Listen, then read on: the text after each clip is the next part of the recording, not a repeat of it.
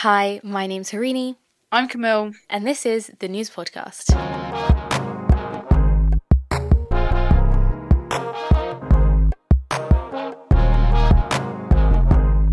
Hi, everyone, and welcome back to the Nous Podcast. On today's episode, Camille and I are going to be reviewing, well, giving our two cents on anyway, maybe not review because we're not film critics, but we're going to be talking about the Barbie movie, which we both watched recently. And I know there was a lot of hype before the film came out. Like I was seeing articles saying they'd run out of pink paint. There was an international pink paint shortage. And so there was a lot of buzz around this movie and the ways it was going to portray, you know, Barbie, femininity, feminism. Yeah, so we're just going to talk about our opinions, I guess. How did you find it, Camille? I I enjoyed it. I'm not gonna lie. I am gonna say I feel like first things first. We get too much into the episode, is to say I think we both completely acknowledge the fact that it's a very like first world feminism kind of film. Like I think just straight off about, I think just it's just so that we've acknowledged it because I think also like whatever, even if it was the best film ever created, like they are still dolls that are going to be made in sweatshops. Like however much people are buying them and whatever joy Yeah. they get from them. Um, but overall, I actually really enjoyed the film. I cried so much, and I think that honestly, the thing that I most got away from it, though, like leaving the cinema, Yeah. was just how much I didn't care whether or not men understood the film. Like I actually didn't care whether or not what they thought about it, whether it was good, bad, indifferent, because there's so much of it that you actually can't explain.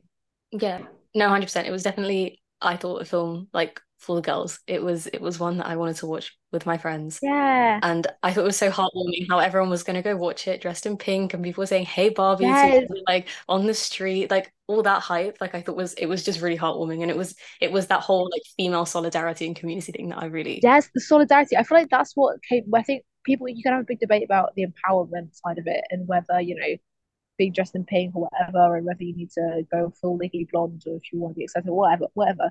I think more than empowerment, I think solidarity. I agree with you. I think it really enforced like the idea of like a sisterhood and having each other's back and like yeah, just putting your relationships with women first. I think. Yeah. Yeah. Oh yeah, because we were talking when we were chatting about this at the end of last episode actually. Um, I was saying that the bit that made me cry first and actually the most was when she's like running from a tower and then she just finds the old woman. I think hers. I can't remember her name.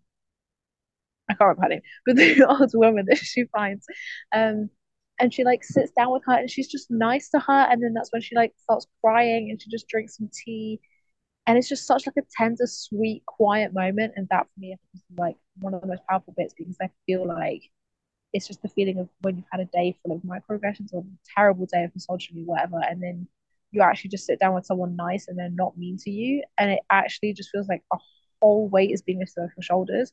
And so I feel like it's related so hard to that one moment that actually made me cry more than any of the like inspirational speeches. But this is what I mean that you actually can't explain it to men. Like it's I, I don't I'm happy to try, but I Yeah. feel like I I don't really mind whether or not they think it's terrible or not because like I actually don't care. I don't know if that's a terrible thing to say. No, I agree because even that moment, like I didn't cry in it, but it made me so emotional because it was like, again, like you said, like if you've had a hard day and you sit down and you don't have to explain it to another woman, like they just get it. Like women always just seem to get it because they've gone through the mm. exact same thing. They get it. They actually just understand. Yeah, the moment that made me cry the hardest, like there were actually tears like falling down my face, and I thought this was going to be a really like fun comedic movie. I wasn't expecting to go Literally. sob my heart out, but was when um Margot Robbie was having that crisis about her being the stereotypical Barbie, and she's like laying on the floor, and she's like, you know, like I'm just not good enough, like I'm not good enough, and that's something that you feel like all the time, especially like with feminism. I feel like because you know, there's that whole thing that you have to be like. I think it's the expectation of success. Like you have to be girl boss. You can't just go into the like you can't just get a job and not want to be CEO, or you can't just you know be a female astronaut and not be the female astronaut that's empowering all these other women to then become ast- do you know what I mean? Like that's a rubbish way of explaining it, but yeah, I completely agree. Um, but yeah, no, it's when she's just like, I'm not pretty enough to be like pretty, but I'm not smart enough to be smart. And it's like, this is what all of us feel from age 11 to 18, yeah, period, and a bunch of times afterwards as well. no, for sure. Yeah. Yeah, that that was really hard hitting. It's because I think sometimes this is what we were saying when we were doing the trailer for the the updates we've got on the the website and stuff. I think sometimes we don't celebrate like the mundane, everyday little achievements that women have. Like you've got to do something extraordinary for it to be celebrated. That's just not true. Like me getting up in the morning is is a really big deal for me, you know? Like I'm proud of you. I'm proud of you for it. But you know what I mean? And I think, yeah, that that was hard hitting for me. Um I totally get you. And it's okay, to be honest, okay, not to plug it too hard, but like I think this would be a good time to say that if you do want to hype up your friends for the day-to-day stuff, we do actually have a page on the blog now where you can just like shout out and hype up your friends and give like congratulations to women for things that like they're not going to be in the news for it, but like you still want to give them a shout out. So we are at least doing a little bit of that. But no, I completely agree with you. Also, you know what I thought was interesting was how I really want to watch it with my mum. I I haven't actually been home in three months now, I think.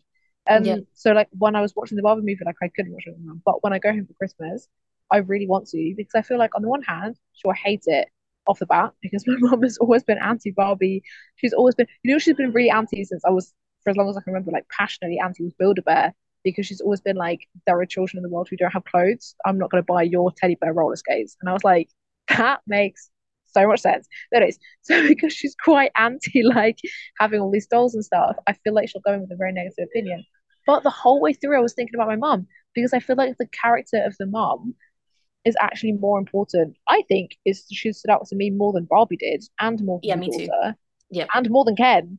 I was just in it to find out what happens to the mom because I feel like when she talks about like her relationship with her daughter and how it's changed, and then when she comes back and she feels so validated, like she's struggling like with the her being a mother, but then also like her job and everything and all of the roles that she's meant to be taking on and the examples that she has to set all of the time.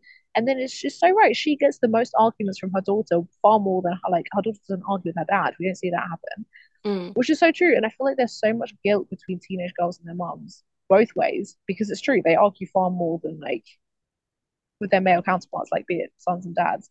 Um, so I don't know what it is that pits teenage girls against their mothers, but I think it's like a universal experience. And I just like I felt watching the film, I felt so bad for my mom for every time that I argued with her. Me too. I felt so guilty. I know. I literally, I wanted to call my mom at the end and be like, "Hi, yeah, I love you," but then I knew that she'd be like, "What's going on?" Ridiculous. Yeah. No, I yeah, that was a powerful character. Though on that, I think my only one like disappointment with the film, and again, I think it was only because, like I talked about at the beginning, there was so much hype leading into it, and obviously Greta Gerwig as the director, like she's done so many movies that I've I've loved. Like Little Women for me was like I love that film. Like it was one of my favorite books growing up. The movie was just it was amazing, right? It's such a rarity that the film is actually like fantastic, and it yeah because it was usually good books, the films are awful. Yeah, and so like it's so good. I love that film. I read. Sorry, carry on. No, no, no. It was so good. Yeah, so I feel like I had expectations going into it. It was going to be like this huge, like feminist, like like masterpiece. I think the only thing that let me down a little bit was not even let me down, but I think initially when I left the cinema, I was like, I thought it was really on the nose. The um the speech that America Ferrera gave, the mum speech. I don't how did yeah. I go? It was like, you know, like you can't be this. You got the double standard speech, the one where she was yeah. like she went on a fair bit. I, I thought it was really on the nose. But then I left and I felt really guilty that I didn't it didn't hit as hard as it was meant to hit because I knew it was meant to be a powerful moment. Yes, I feel you. But I watched like a couple TikToks and girls were saying that they felt the same, but then they realized that the movie is actually meant it's a kids movie first of all, and it's also meant yeah. for the masses. It's not for like we're really privileged yeah. again, like we talked about in the last episode, where we've been brought up in a really empowering setting and like we're able to like have access to like the kind of feminism that we're used to. And we've seen all of these messages from from young um and other people haven't. Yeah. and so i can imagine how if this is the first time you're hearing a speech like that because the first time i heard a speech like that yeah it, it was it was a moment that oh it blows you away. Yeah 100%. yeah. the first time you hear like a feminist speech that hits and you feel seen by it and it's all of the stuff that you felt but didn't know how to put it in the words it, you never forget it yeah. You know, I still remember. No, the first speech like that for me was um the speech that Julia Gillard gave to the Australian Parliament about misogyny. When she's just because it's so badass that she's not even being like she's not just being okay for this speech. She's not even just being anti-sexism. She's being like, I know that you've said something that's against sexism, and I'm still not going to accept it because I don't want to hear it from you specifically. Like it's such like, anyways, whatever. That's right. But no, I feel you. But it was especially with the speech, like feeling guilty that like it kind of didn't hit. But then I was thinking, so I watched both times I watched it, I was in Germany, and then the second time, um, the guy I watched it with was like, um, it was really good. Like as you said, like it was a little bit like on the nose, it was a little bit obvious, and I thought it was super interesting because I agree. Like I totally take the point. Um, but it's so true what you're saying. Like that's what I was thinking at the time was that like it's not it's not made for us. Like it's made even even if the countries, to be honest, in which people probably need to see it the most, it is most likely banned, and it's been banned in a lot of countries. Um, like they won't have very obvious access to it. Even in the states, like after, can you imagine? Because all of the girls who are born now will grow up with Roe versus Wade having just been their whole lives.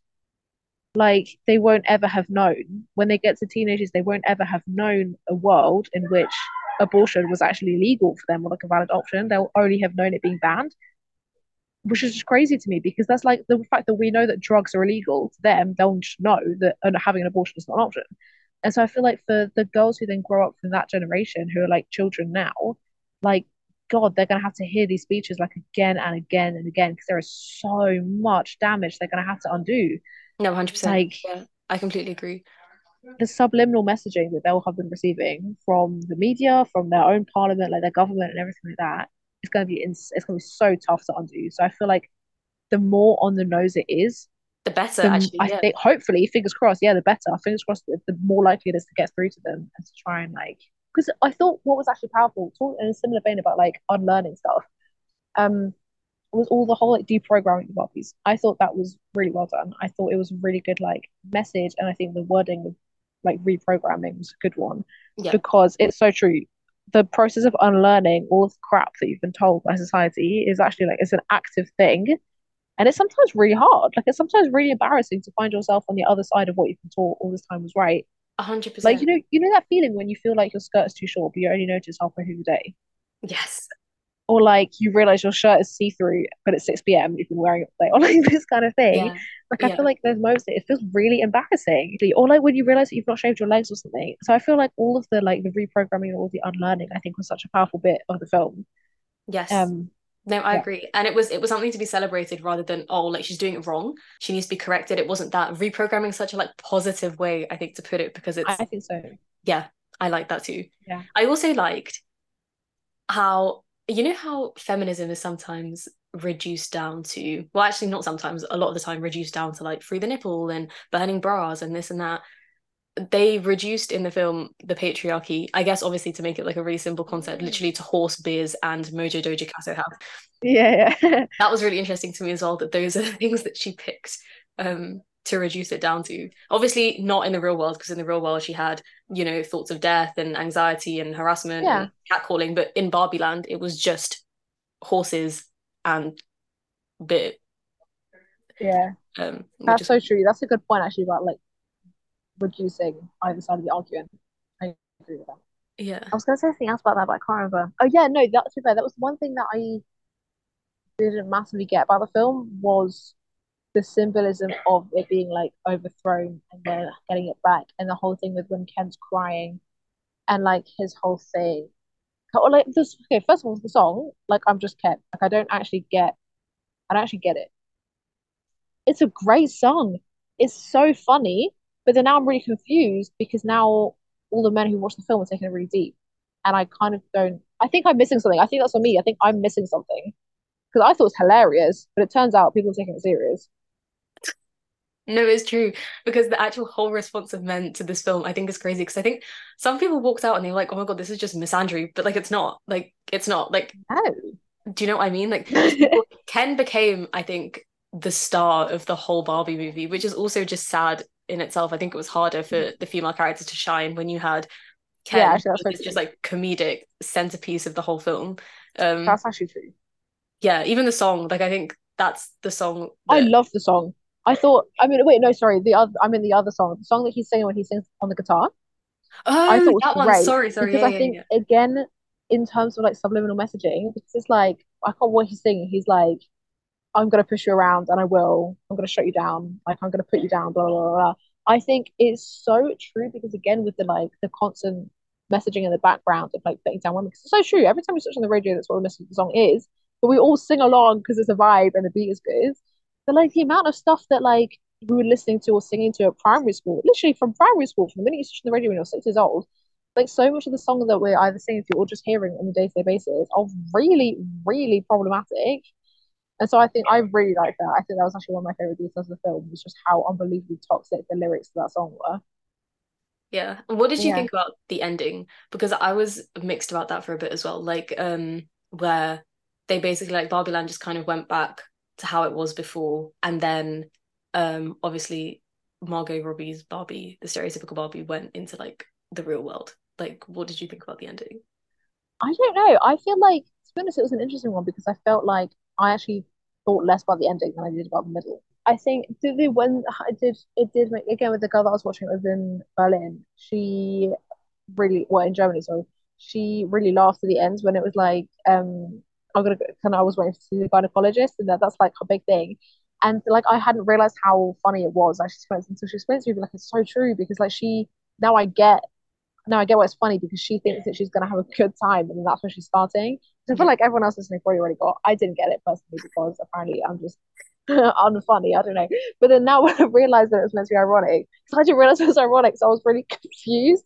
And I was like, if this is what empowerment looks like, then I get it. It's No, it's hilarious. It was sarcastic. so funny. Yeah. It's so true. Yeah, she can have a terrible time of it. Um, but yeah, what did you think of the ending?